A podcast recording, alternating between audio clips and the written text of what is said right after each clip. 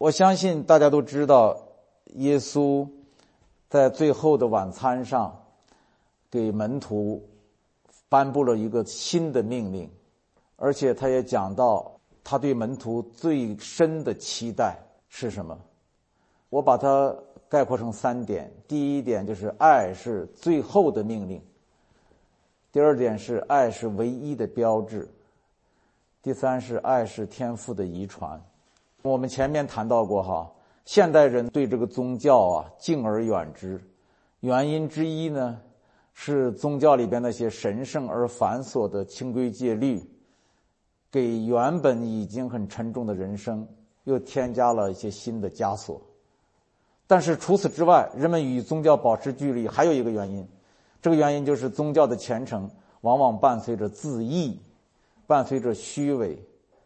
而宗教的固执呢，又常常嚷造出比世俗更残酷的残酷。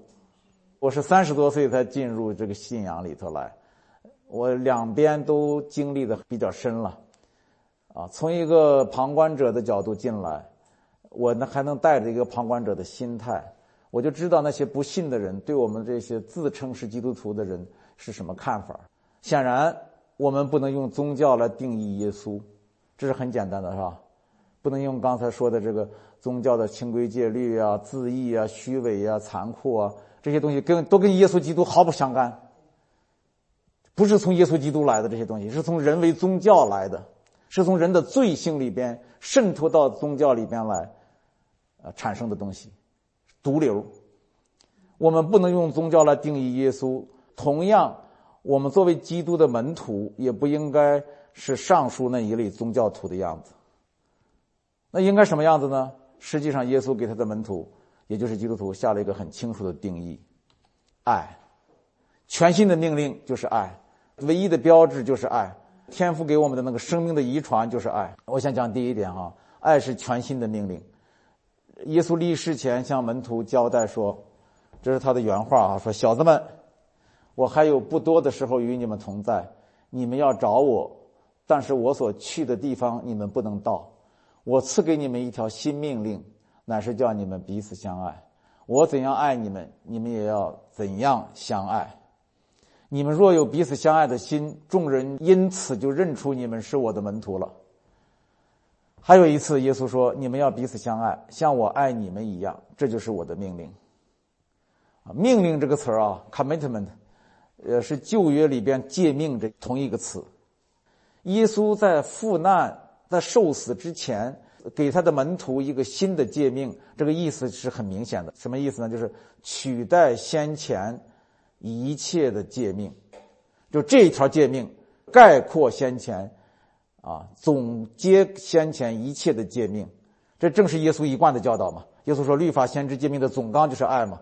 临死之前，他跟门徒交代说：“我给你们的诫命就一条，啊，就是彼此相爱。”我怎么爱你们，你们就怎么相爱，这就是我的新的命令，或者是最终的诫命。可以这么说了，耶稣将古老的十诫归结为一诫，就是爱；将千百条律法归结为一条，就是爱。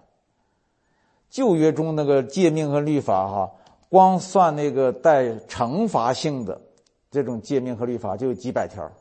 在犹太教、在基督教以外，佛教有佛教的规戒。儒家有儒家的劝诫，回教、印度教也有很多的禁戒，都有了。人间的戒律多得不得了，让人眼花缭乱。但是耶稣在这里用一条爱的诫命，通通取代了。我们前面讲到过，爱是一切存在的本质，爱是人类的命根子，是世界的生命线。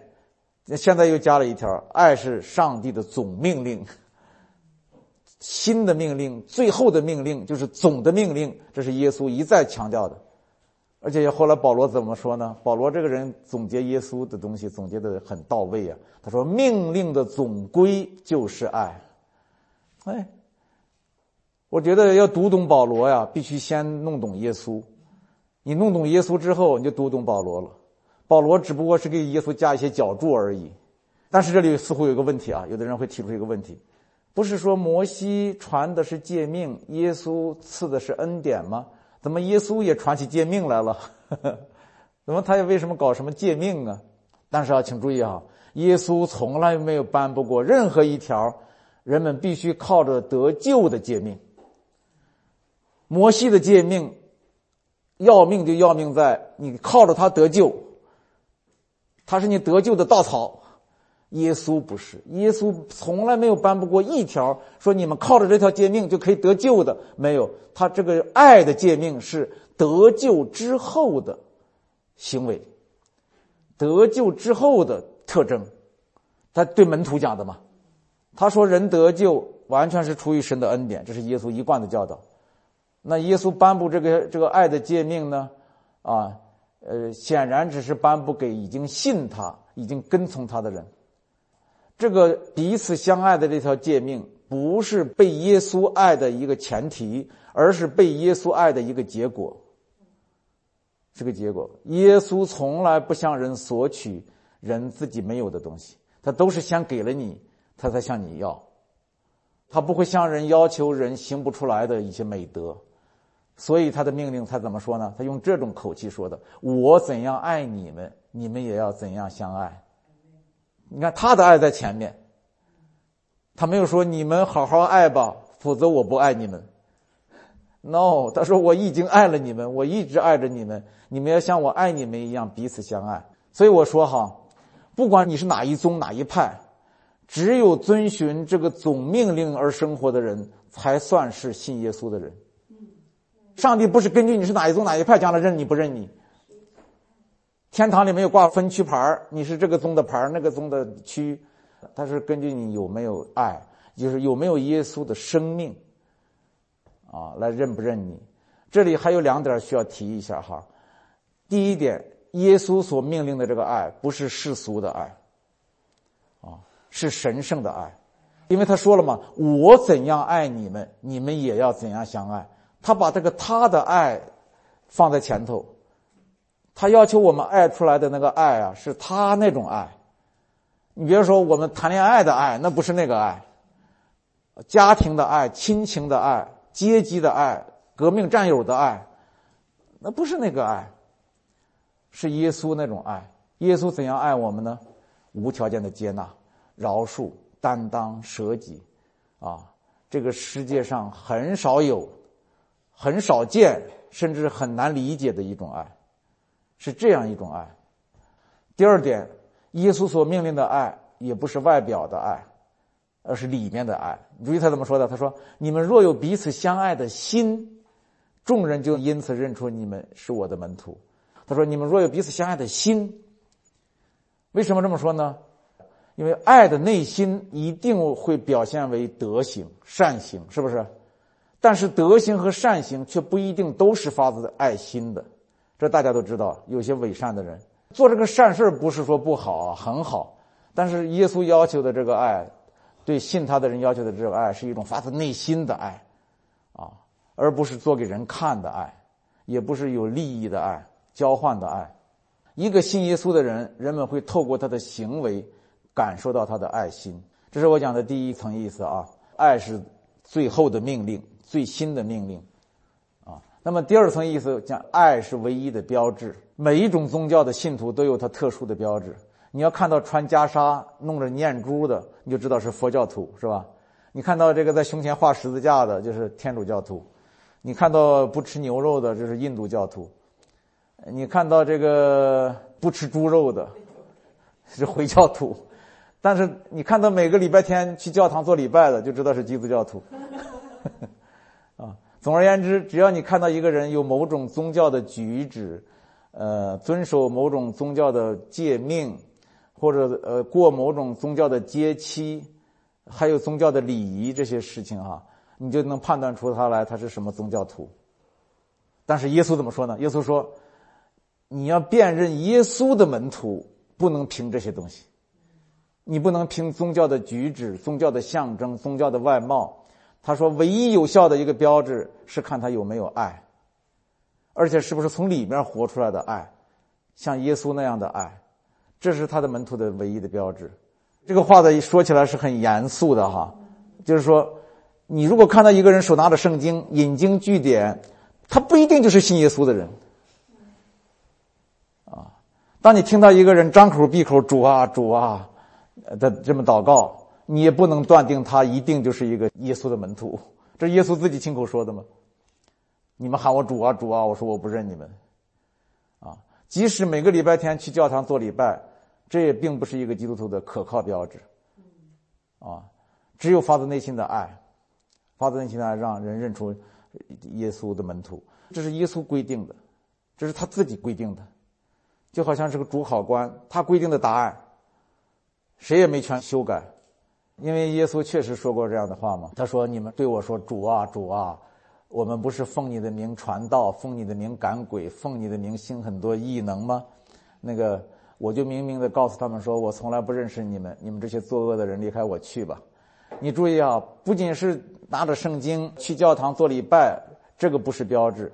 即使你是奉耶稣的名传道、赶鬼、行异能，这也不是标志。这样的人，耶稣都有可能说：“我不认识你们，你们这些作恶的人，离开我去吧。”那什么是作恶的人？在耶稣这里，哈，恶人跟罪人显然不是一回事儿。那个罪人是很明显的，罪人就是触犯了律法的人。那恶人是怎么回事呢？就是没有爱的人。什么叫没有爱的人？就是耶稣审判的时候说的：见了饿的不给他吃，见了渴的不给他喝，见了要死的不去救。财主跟拉萨路嘛，是吧？财主就不能进天国。特指的就是法利赛人，不让耶稣爱罪人，不让耶稣去救罪人，非得把罪人置于死地而后快的人。这耶稣的恩典临到了罪人，法利赛人说：“no，你不能施恩典给他们。”必须用律法来惩罚他们，你说这是不是恶人？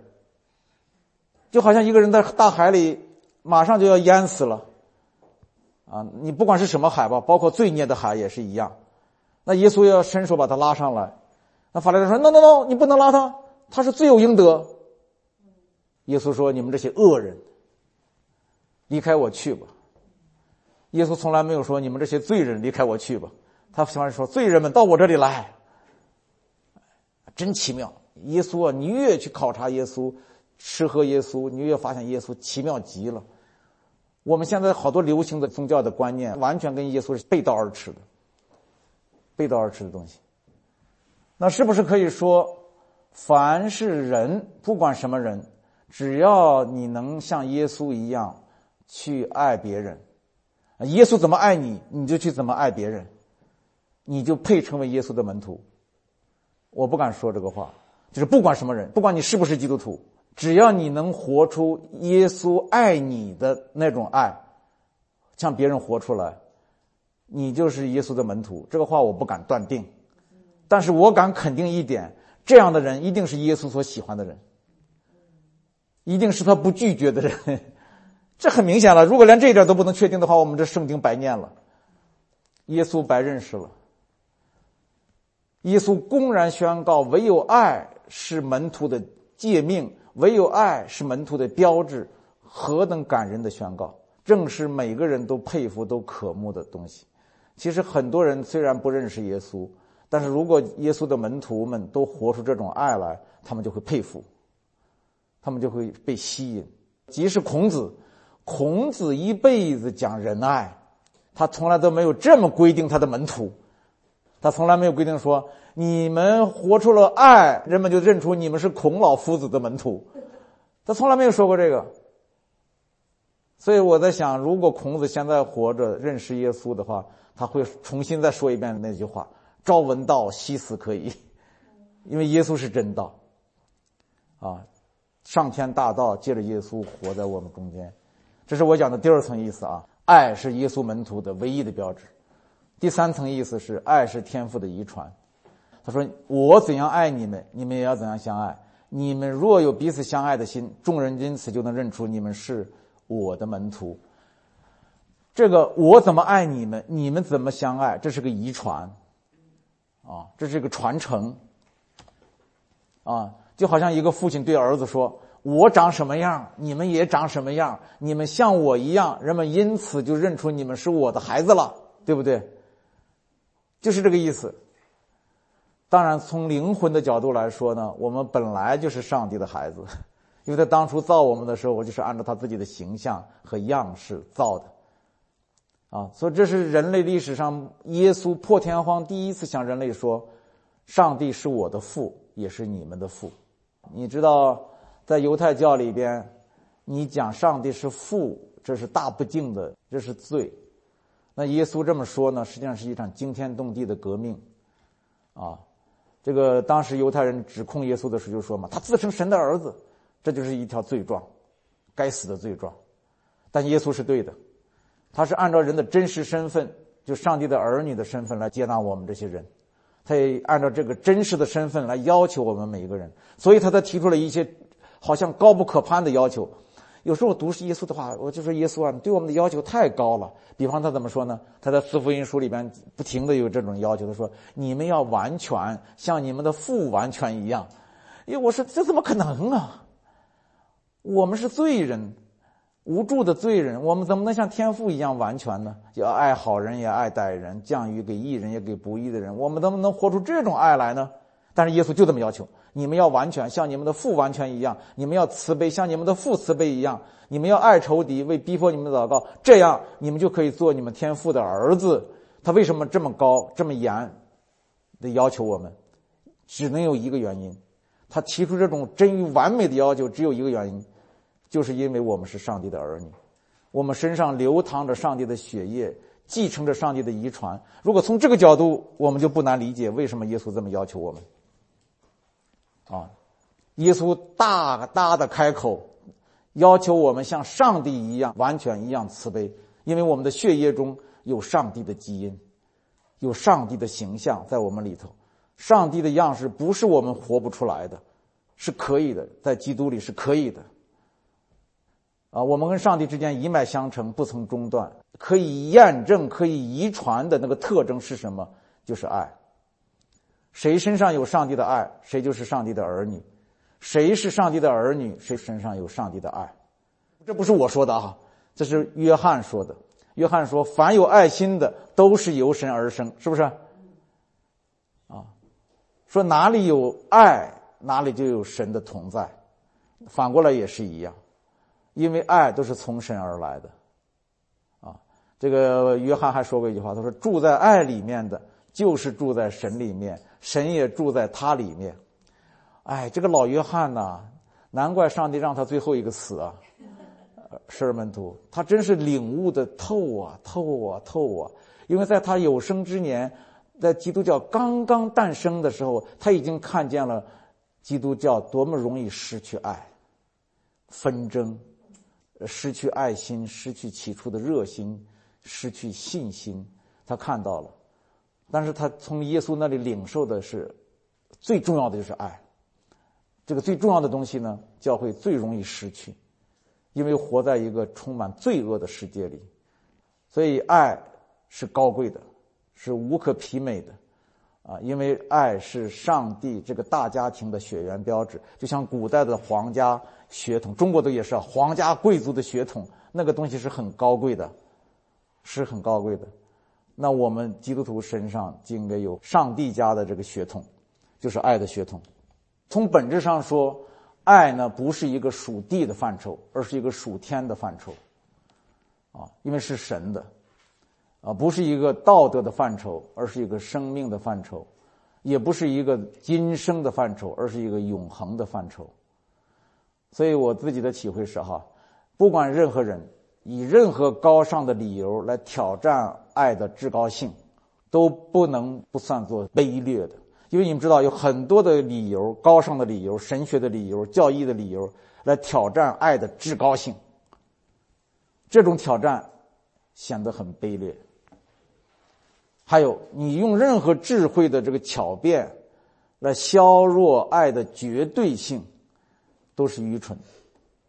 因为这个爱是不能动摇的，因为神本为善，神就是爱，耶稣就是十字架的爱，成就了我们的公义。